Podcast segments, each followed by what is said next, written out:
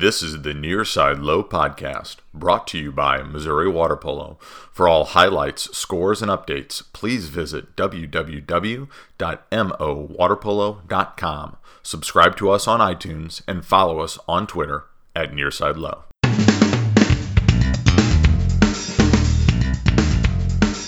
And here we are, Nearside Low podcast. This is Charlie. This is Ray. And we are here uh, with a special guest from none other than USA Water Polo, um, and that is Joe Linehan. And I'm, I'm, I'm, pronouncing that right, right, Joe? That is that is correct. Yes. Okay. Well, welcome. We're glad to have you. Thank you having me. And uh, as we always do with all of our guests. Um, um, I was actually reading a little bit about you on the USA Water Polo website. Someday, maybe I'll make it there.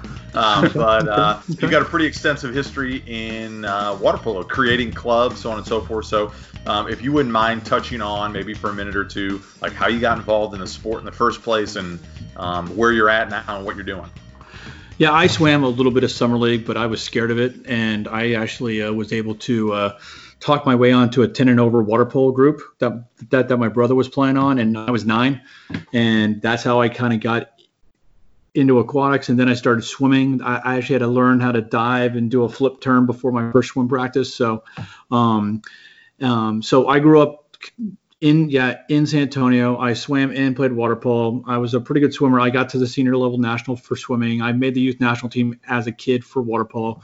Um, that was a long time ago, but that was back whenever it was just like a list of, of, of like, you know, kind of 20 guys. Right. And, um, and then I didn't really know about kind of going off and playing on the East Coast or West Coast. I didn't have the money to go out to California to go play, so I swam at Texas A&M, and I ended up playing on their collegiate club team, and I was actually their coach as well. So I ended up being a player coach. So I I, I organized my first cross country trip as an 18 year old in the fall of my freshman year. I don't know how so I te- did it. So Texas born and raised, and it sounds like you. Mm-hmm. I mean, and you're still in Texas right now, right? Correct. Correct. Okay, so you you uh, and A and M obviously is in Texas. So yeah. um, so coaching and playing at the college level, that's exciting. Right. What else? And then actually after I did that, I went and started a youth club and down in down in San Antonio.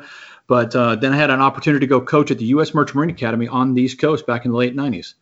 So that was a Division three school, um, NCAA Division three school. I was 23 years old. Um, I I packed up the car and drove up to Long Island, New York. And now was that was that something that you like you just found out about through word of mouth and applied for, or somebody yeah. up there knew you, or I found out through Dan Sharadin, and he kind of and he kind of passed along. I got to know him because we were able to start a CWPA division down in Texas back in the mid 90s. And then I just had the opportunity, and I said, "Yeah, yeah, yeah, let's go." So I lived in New York for for for five years and coached for five seasons. I was the head water polo coach, the assistant swim coach at at, at the school. Um, but by the time I left, we were the only team in the history of, of the Division three uh, U.S. Merchant Marine Academy that beat the Air Force Academy in any team sport ever. so we did that my last year there. But while I was there, I started doing a youth team, and we had six kids at the first uh, practice, and we uh, a year later we had 125 kids. And I saw what was the like. So it looks like, and, I, and we can touch on this more. But you started a club, like a club, like youth group team up yeah, there, yeah, and then yeah. it looked like in Texas, you you were involved as like club director in multiple multiple teams. So. Yeah. So so so so what I did. So I was up there, and I didn't want to really start a youth team. Kind of kind of somebody had to talk me into it and I was like, oh no, I, am a college coach. I, I, I don't want to do this. And uh, was it um, but I liked it and I enjoyed it. And we started doing camps back in Texas, and I realized that there was a need for for more youth water polo back in Texas. So I moved to Houston, and at the beginning of 2003, we started with 30 kids the first practice, um, and we had about 400 kids in the club about four years later. So. Okay. And then at, in 2009, I kind of I kind of moved up to uh, North Texas and started some youth water polo there.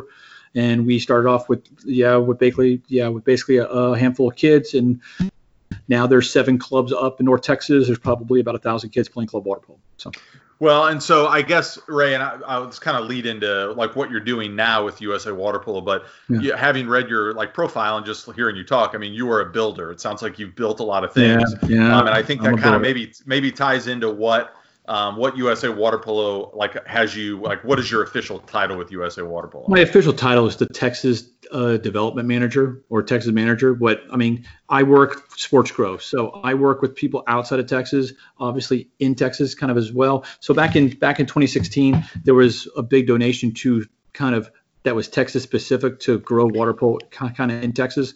So I went to work at, on a part-time basis so I was a zone chair. I've been a like the zone head referee. Um, I've worn a thousand different hats, at, at like kind of as we all do. And uh, was it so they asked me to do it? So I was like, okay. But a year later, I was like, okay, I think I'm going to get out from uh, underneath my club that I was running. I, I, I, was a club director for for North Texas Thunder. I don't know if y'all played them or not.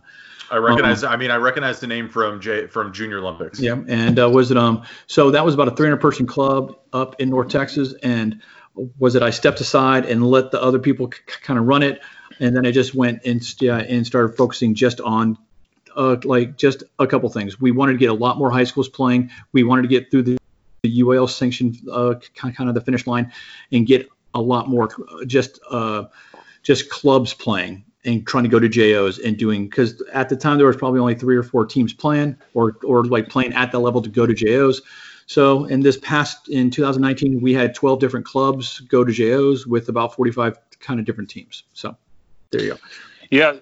So Joe, I mean, part of the reason why I, we wanted to invite you on today was just because I, I, I, personally have been really impressed with the story coming out of Texas. I mean, sure. clearly you've just outlined a little bit um, the the amount of growth that's happened there in the last decade or so um, is really something that I think everywhere across the country can can learn from, and particularly um, I mean, we're we're here in the Midwest, but even at other pockets throughout the country, I mean, there's areas ripe for water polo growth, and I think uh, learning from your story is something that um, I, I, think more people could could learn from, and that uh, we'd like to pass along. So, um, so with that with that with that in mind, so um, tell us a little bit about the the landscape in Texas, maybe um, 2005 or even 2010. Um, I mean, it Texas is a huge state, but water polo is really only being played in prim- primarily Houston. Is that correct? It was. It was about 10 years ago. So let's just say 2009.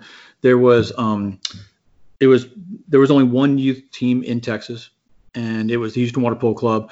They would send out about seven or eight teams out to JOs, and uh, was it there was about 40 high schools kind of kind of playing total.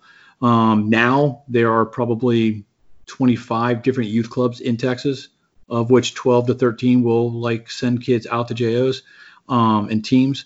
And now there's about 160 schools playing high school water polo. Wow. So let's. It takes let's, a village, though. It takes a village. There's yeah. a lot of people involved here. So.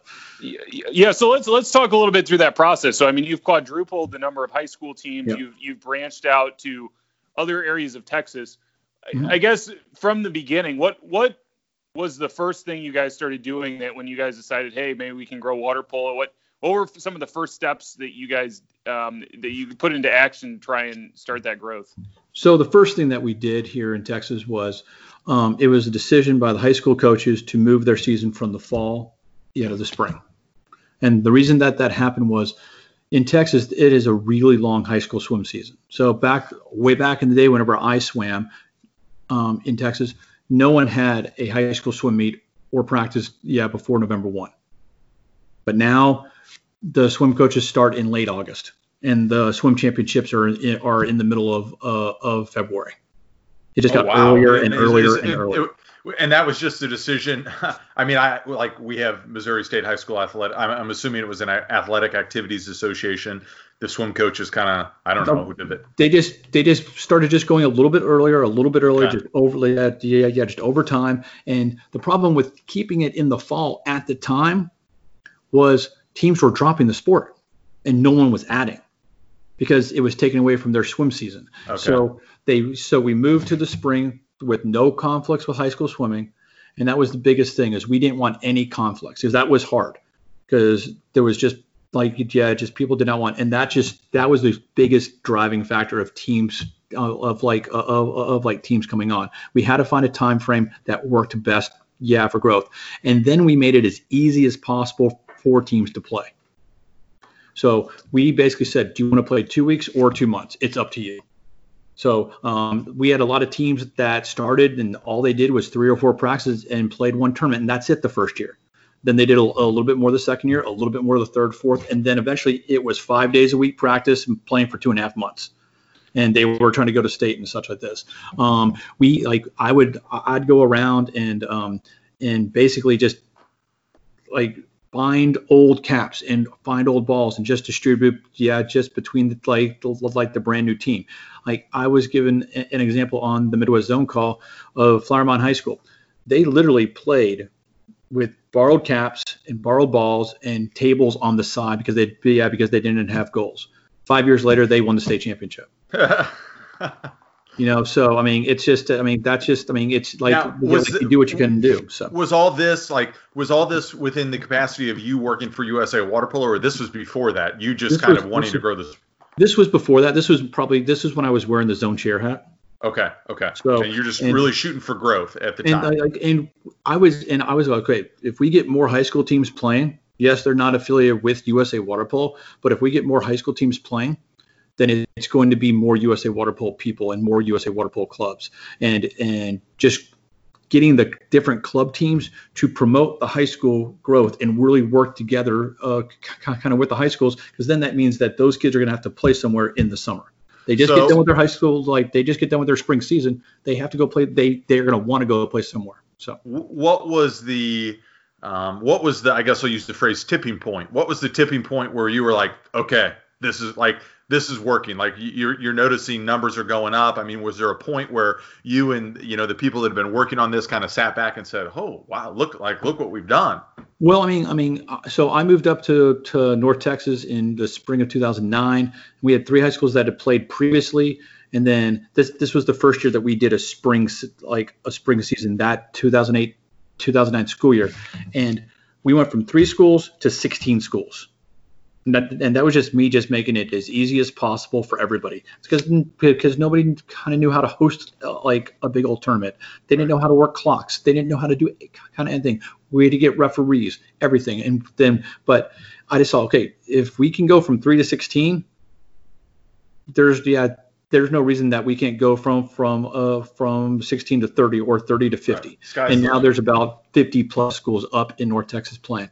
Wow. so i mean um, and then after a couple years, everybody was kind of on the same page. Like there was a little bit of time whenever we went to the spring, the the diehard like kind of kind of kind of Houston coaches, a couple of them did not like it at all. Hmm. And there was a there was two state championships for two years.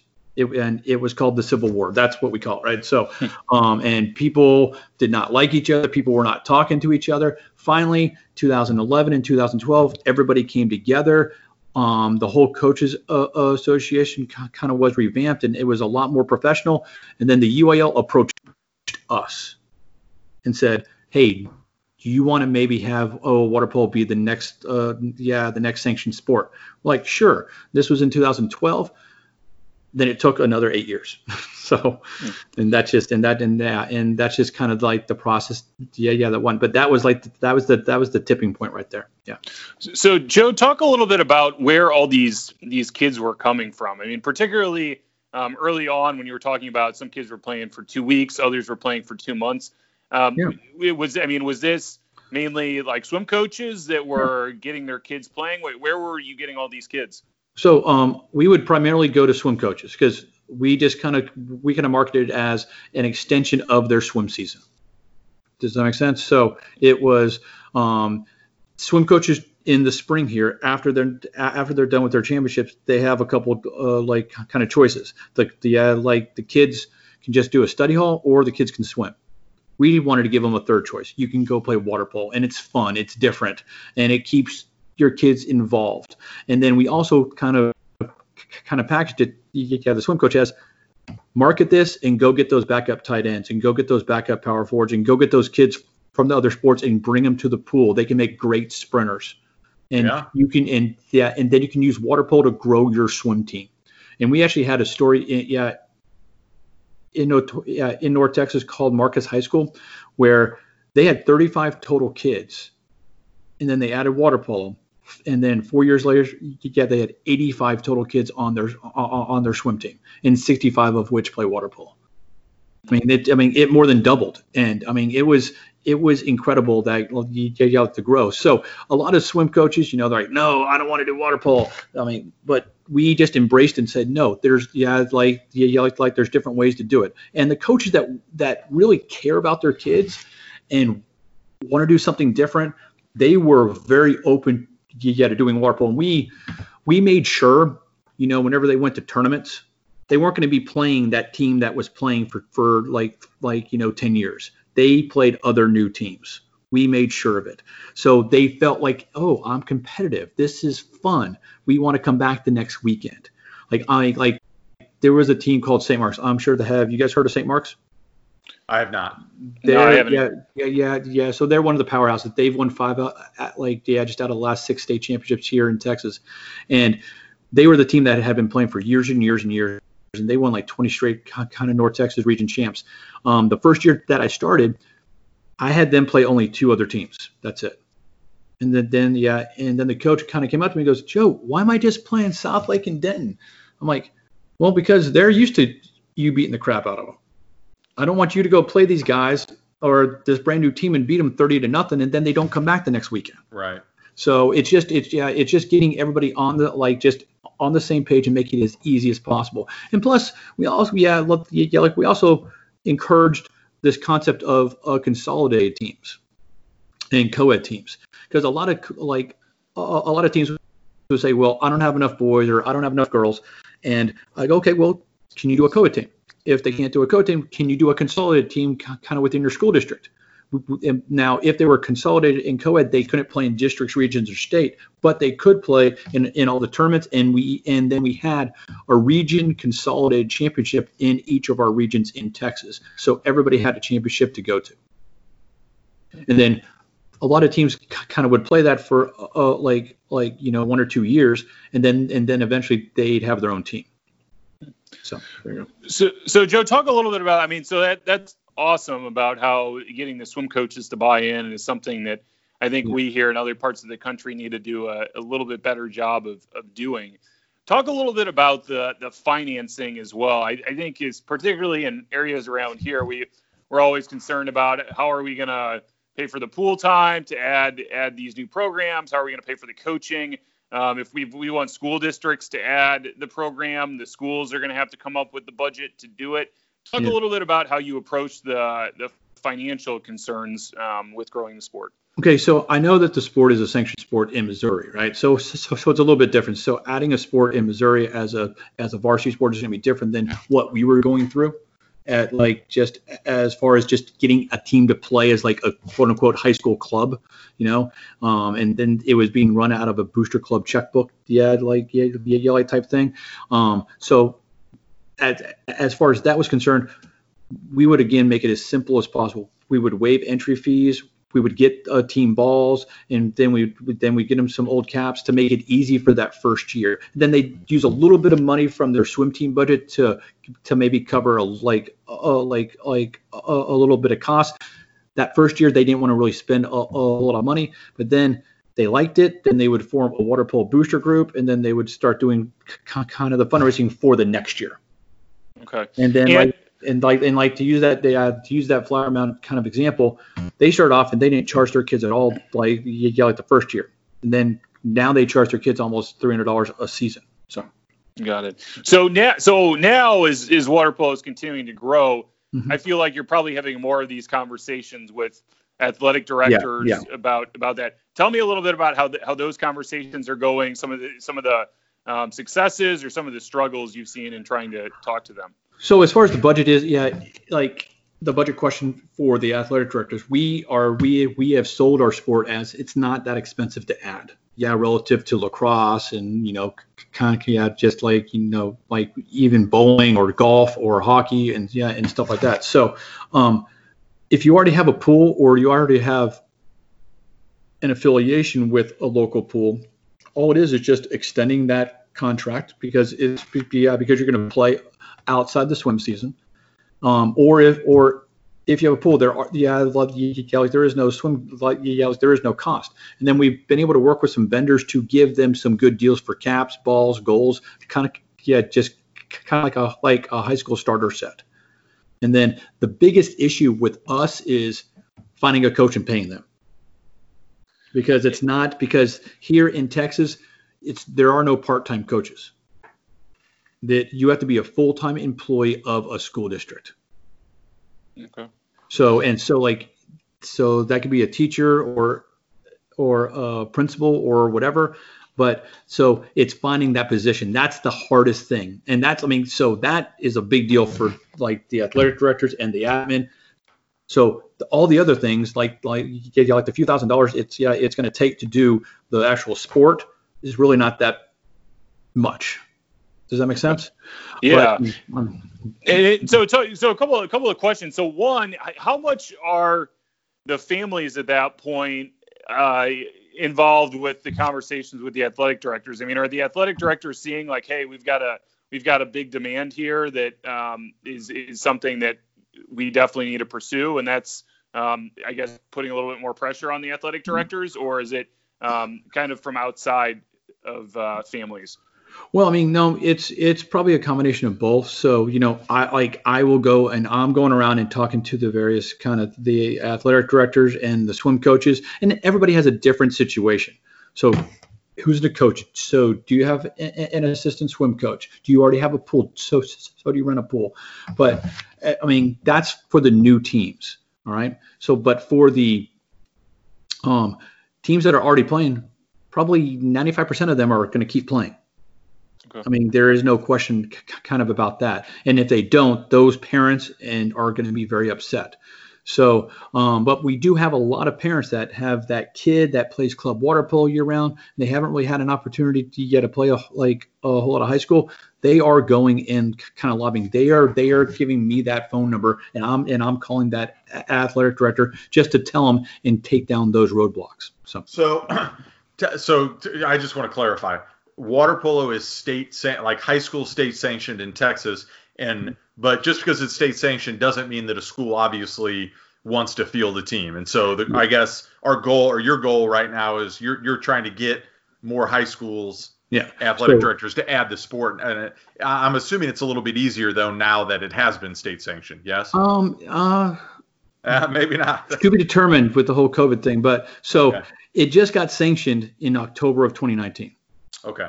All that right. was when it was officially sanctioned, starting in fall of 2021. So what is the uh, what's the pool situation like down there? Um, I feel like you know you come to St. Louis, just about every high school and I what uh, Chesterfield, like the county and and we, we all generally have a six lane shallow deep pool. Some some places are building bigger pools right now but um, i feel like the situation when we go up to chicago there's a the facilities are a little bit nicer a little bit bigger. I mean is is the expectation that every high school in texas just about has a pool? Um, are they six lane shallow deep? Are they bigger than that? Um, are they outdoors indoors? What, what's that uh, what's that they're all like? they're all they're all pretty much uh, like like the indoor pools. Okay. and most there are 450 high school swim teams in Texas. And probably the majority of them have their own facility. And, and I say their own facility. That is either um, a facility on campus or a shared school district kind of facility where like okay. you know three four five high schools are kind of, are kind of sharing a like a 50 right. meter pool so um so the, the pools are and it wasn't that nice five ten years ago there's been a lot of building pools over the last five, ten years. Um, like to give you, there's this, uh, like, you know, have you ever heard of the Viper Pigeons? Yes. Yeah. So, uh, yeah, everybody, everybody knows Viper Pigeons. They're, yeah, so they're a club down in Houston, and their head coach is Scott Slay, and he, and yeah, and he used to coach down at, at a high school called Foster High School, and he had to go to a middle school that had a pool and then over the course of like the three or four years kind of that it was there, now every school, every middle school and, and every high school has their own um, like pool now. Like um, we got oh, kind of water pool kind of started down in the Rio Grande Valley, kind of which is the tip of Texas, and there was this one there was this one school that had five high schools yeah, like just playing at a at a city pool, and now a school district has built them four different like pools now. So um, it's just, I mean, it's just it's just building, and there we are getting a lot of pools and a lot of access pre-COVID. Okay. And right now, the like the school district pools are not even open for the club teams right now. So, Right. but um, but like so, it, as long as they have a pool, again, there's 450 swim teams. Again, kind of the majority kind of have them. Our goal, our goal originally was to get about 225 schools kind of playing. But now with the COVID, there's some teams that are like, ah, we may waited like yeah, like a year to start. So our goal is about 150 to 200 UIL teams. We're also um, the private and parochial schools are not playing within the UIL except for Strake Jesuit and Tim Keogh. Right. And then and then we have Dallas Jesuit. So those are only, only two private schools in Texas that play within the UIL, but they're separate like kind of, kind of private school leagues. And um, uh, was it um we're setting up uh kind of kind of their own uh, championships starting in the fall of 2021 as well, as well as some um as well as some local homeschool leagues as well. So. Okay. So I wanted to circle back a little bit. So you talked a little bit about the challenges of re- recruiting coaches and referees. Uh, tell Yeah. tell us a little bit more about how you, how you've gone about doing that and making sure that these programs that are adding water polo have people to coach them and and to referee them. So a lot of, I mean, all right. So I'm going to tell a story. Um, I was talking to a coach from the western part of our country, and uh, was it um, and sh- she called me up and go, "How did you get high school go- going so quickly in North Texas?" So I told her the story, and then a year later, I go, "So so how's high school water polo in your area?" And then and yeah, and then she looked at me and goes, "You know what, Joe? I just didn't want to deal with that much bad water polo. I mean, you have to deal with some bad water polo because it, it'll eventually turn into good water polo. But it's the same thing. You have to deal with some bad coaching, and then you're gonna, and then and then kind of hopefully it's going to turn into uh, into some good coaching as yeah as well as as the referee side. So, um, I mean, we would take anything, anybody, uh, as long as they passed a, a background check. Refs, coach, um, kids that would graduate kind of high school and they would stay in town. They yeah, uh, they had three options: coach, ref, or coach and ref. We didn't really give them a choice. I, I mean, I, I just I, I, just went forward. We had kids that would um, be 18s, like yeah, like like the 18 and unders, and they'd be refereeing like yeah, like the 14s and 12s. I mean, if you don't have enough, but then a lot of those kids now have gone to college and played, and then they've come back, and now they're coaches and refs again. So we just created as many. I mean, I like I got a coach that was basically um, that like yeah, yeah, like the head guard at the pool. He played a little bit of high school water polo and we had a huge splash ball and, and it was myself and my wife and we had 45 kids at the pool and i go daniel we need some help and and i go i will pay you for it. I don't care what you do with your job. But we so he double dipped for for that one night and then he started coaching. And now eventually we found out that he still had a couple years of of the eligibility left and he went and played for two years out at whittier. And then he came back and now he's teaching and coaching high school uh, uh, and coaching high school water polo down in houston. And he started his own club down in houston Wow, cool. so I mean, I mean, we have a ton of those stories. We've gotten parents that have a little bit of water polo experience, and and the key is you don't start these coaches off going five or six days a week. Hey guys, so uh, can you come out and coach once a week? And then you do that for a season, and then you add a, a kind of uh, like like yeah like the twice a week. Al- Allow them to learn, allow them to watch, allow them to yell at the pool, and they don't know what they're doing. That's okay because I like back in 2003. The, yeah, my first year down in Houston, I did everything. I coached every practice. I uh, like and I coached all the games. And my and my coaches, they were supportive, but then they started not wanting to do anything. And I realized, wait a minute, I have to give them that opportunity to go. Yeah, yeah, yeah, yeah, to go coach. I was just getting in the way, so I backed off and I let them coach. Uh, practices, games, our local game days, our tournaments, eventually it got to the point where I was just coaching like a couple of practices and I just started coaching the coaches uh, kind of within my clubs. because if you don't give them that opportunity to grow and do it, they're they're going to go find something else to do. So. Right, right. Um, okay, so uh, you know, fingers crossed that things go back to relative normal after yep. um, after COVID. So where is uh, where's Texas headed with water polo? Are you guys going to have? I mean, I, I, don't know how it's all set up, but you know, in the next 10 years, I mean, are we talking 200 teams and multiple divisions, you know, and and different state titles? Um, like, where where do you think we're headed? For high school? yeah. Club? For well, I guess for, both. Yeah, Might as well just talk. I mean, hit on both. So, so, so let's just start with high school. Our hope is to have about 150 to 200 teams play in the UIL in the fall of, of 2021. Okay, and that is all in one division. Eventually, at like, and our goal is to get as close to 450 teams playing as possible. Now, that's going to be over the course of five, ten years, and right, at, right. and like, and and as we grow, yes, we're going to have the different divisions based off of school size and yeah, yeah, and such. So that's our that's our goal on the high school end, and also eventually have the official like TAPPS and SPC. Those are the local private and parochial leagues. But we are USA Water Polo is working with the with the coaches association to get a sponsor of those state championships until they get enough of their own teams to, to kind of split off and kind of have their own championship.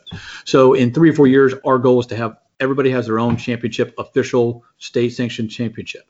So that's on the high school side. And then on the club side, our biggest thing is we want to just keep pushing and get as many clubs playing kind of as possible. Because I coached the Houston Water Polo Club back in the uh, in the 2000s, and it was one club, and we had nobody to play.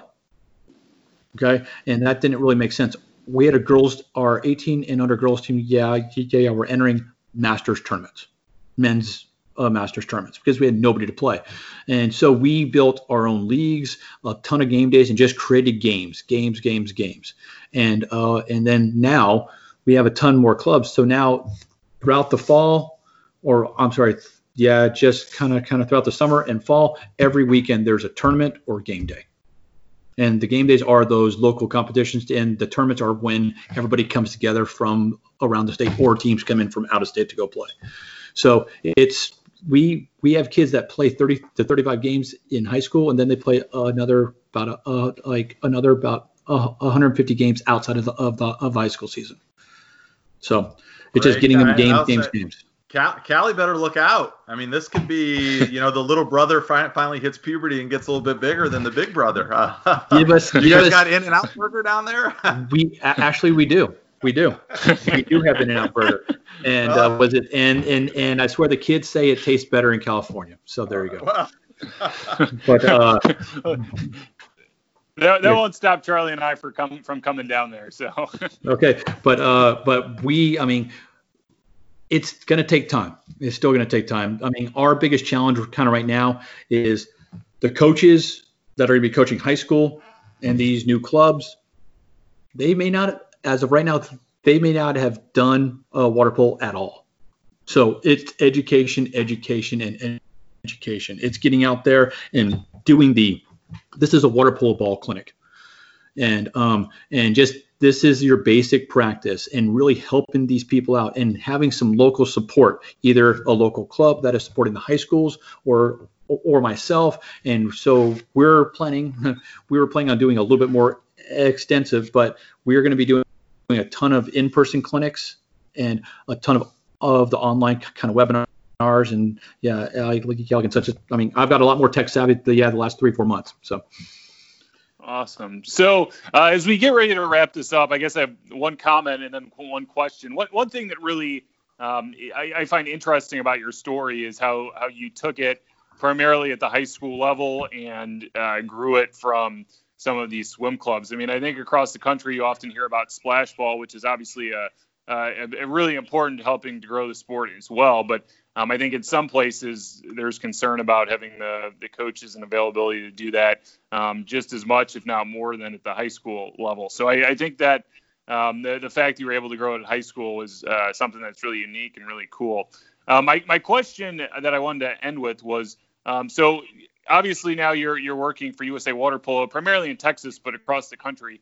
For those of us in other areas of the country, what are some of your takeaways or some of your suggestions for uh, people wanting to grow the sport elsewhere? Uh, just get creative and kind of just just just try to put yourself in that administrator's uh, like kind of mindset and go, what are they really looking for, and how can I take down like the brick wall before I even go have that even go have that conversation. Um, in Missouri, right? Um, I think there's a there's one high school team that plays over in Kansas City, right? Right. Can you get that guy to get his buddies to just do a little tiny league for a year or two? They don't have to go across country or or like you know drive the drive the three four hours, but just start. And like they have a Kansas City championship, they don't drive to St. Louis for the state championship, but at least they start. And so you have that one team that is now traveling, and then in two years, like you have three or four teams. And then and then maybe kind of do the same thing in, in Columbus. You know, just like encourage some local participation. Again, make it as simple as possible. I know using the Missouri State Association is going to be a little bit harder than just kind of doing it on your own. But that would be the biggest thing that I would see. And then what about getting girls kind of kind of high school water polo? Right, and that's that's uh, we've got a couple of people right now that are really trying to build that in the St. Louis area, but um, that's that's one of our goals as well, and I'd I'd love to see to see happen. And how many swim teams are, are in Missouri for high school swim teams? Oh, I, I'd say there's got to be 80 plus, 100 plus. I mean, uh, you know, I want to say there were probably 70 or 80 when I was in high school, and they've just officially moved. Uh, uh, we were all one division until about two years ago, and now they've they've changed it to kind of a, a Division One, Division Two because they've got they've got so many. So I mean that that's the you know I mean swim teams. I think there's there is a there's a, a plethora of them. So um, I mean, we, and uh, have you do you have or so do you guys kind of work well with the swim coaches or not work well with the swim coaches? Well, that, it, it, you know, I can it totally see the smiles. I well, can see I mean, the smiles. So it, there totally you go. depends. You know what I mean? Like it's kind of one of those. I think at the high school level, the high school swim coaches are great, um, but obviously, and I'm sure Texas does. We've got we've got a big club swimming presence in Kansas City and St. Louis, and you know, I mean, from my perspective, you know, a, a former swim coach that I know, who I think is a phenomenal swim coach, he was always his philosophy was you know, I'm glad you guys are playing water polo because at the end of the day, you're in the water swimming back and forth. So it's going to help your swimming ability regardless. And and I always try and play it for kids is it's a, you know, if you swim year round, great, but this is it's a great break. I've said, you know, yep. you don't want to get burned out. I said you're going to use different muscles, and it's you know, I mean, it's it's kind of fun to throw things in, into a goal. Um, and so, you know, that that's something that I feel like maybe the um, swim coaches have come around a little bit more to in the past couple years than they were back in the 90s when I was when I was playing. But um, I, I don't know, Ray, if you have any thoughts on that. No, I mean, I it's it's as he kind of said. I mean, so I feel like some swim coaches, I mean, do a pretty good job of supporting water polo, but um, we, have run into some problems with some of the club club programs about um, wanting their kids just to, to swim club all the time. So um, it's it's and that's why I've been really interested in hearing your story, just because um, I, I, think, and, and, when we talked last week, I, I, really liked your point about how, I mean, even in Texas or um, in some of these other states that have really good swimming times, a lot of those kids who are on the podiums are also water polo athletes. So. Yeah, exactly. And I mean, we yes, we were able to get a lot of high school kids playing, but we also really focused on the 14s, 12s, and younger kids. Mm-hmm. So I mean, uh, whenever I first kind of moved to Dallas, I go, okay, the high school season is going to be in the spring, and then we're also going to do an eighth grade and sixth grade in younger league as well. And then the coaches kind of looked at me and goes, "Who's going to play?" I go, "I don't know." Yeah. And I go, "But we're going to make it look good to the parents." And we had refs in whites, we had clocks out, we had kids that were playing on multiple teams because kids because we just didn't kind of kind of have numbers, but it looked like real water polo and it looked and it wasn't thrown together. And that's and that's the biggest thing. And now and now and now we have clubs that have all day events just for their younger kids. We had 25 teams in a dare to dream event in houston. That was all the that that was uh, all 12 and under teams this past uh, january.